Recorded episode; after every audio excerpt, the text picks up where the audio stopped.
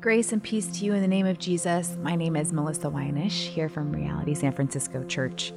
Today, we're going to be reading and occasionally pausing to pray through Second Corinthians nine. Feel free to pause this recording as much as you'd like to take more time to reflect or to pray or to write something down.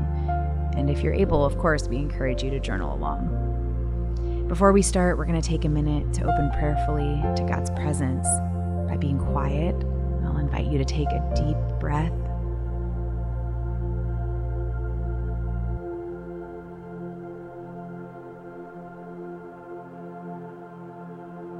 Letting our minds and our bodies be fully present to this quiet space with God.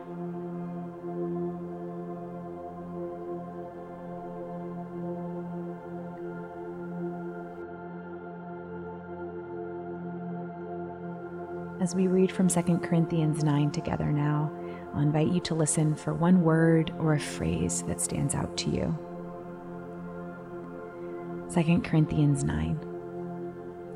There is no need for me to write to you about this service to the Lord's people, for I know your eagerness to help, and I've been boasting about it to the Macedonians, telling them that since last year, you and Achaia were ready to give, and your enthusiasm was stirred most of them to action.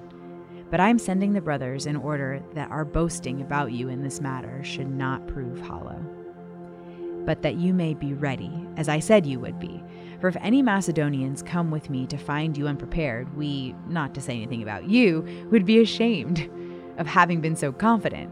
So I thought it necessary to urge the brothers to visit you in advance and finish the arrangements for the generous gift you had promised. Then it will be ready as a generous gift and not as a grudgingly given. Remember this, whoever sows sparingly will also reap sparingly, and whoever sows generously will also reap generously. Each of you should give what you have decided in your heart to give, not reluctantly or under compulsion, for God loves a cheerful giver. And God is able to bless you abundantly, so that in all things, at all times, having all that you need, you will abound in every good work. As it is written, they have freely scattered their gifts to the poor. Their righteousness endures forever. Now he who supplies seed to the sower and bread for food will also supply and increase your store of seed and will enlarge the harvest of your righteousness. You will be enriched in every way so that you can be generous on every occasion. And through us, your generosity will result in thanksgiving to God. This service that you perform is not only supplying the needs of the Lord's people, but is also overflowing in many expressions of thanks to God. Because of the service by which you have proved yourselves, others will praise God for the obedience that accompanies your confession of the gospels of Christ, and for your generosity in sharing with them and with everyone else. And in their prayers for you, their hearts will go out to you because of the surpassing grace God has given you. Thanks be to God for his indescribable gift.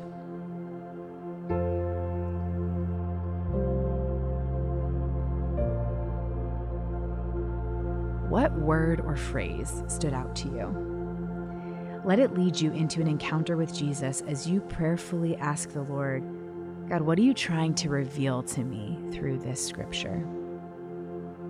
Pause in this moment, consider that, and write it down.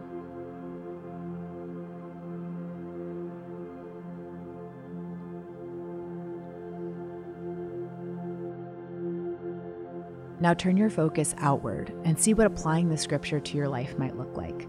Consider prayerfully, God, what is one way this scripture might apply to my life today? Pause, consider this, and write it down.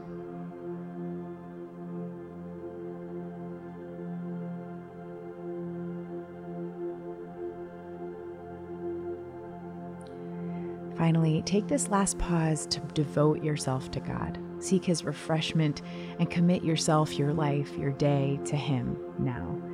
In this moment, offer a prayer of devotion to God.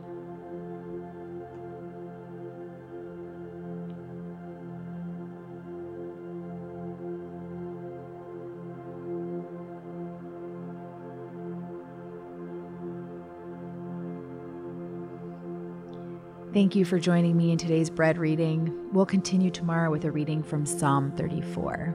Grace and peace to you.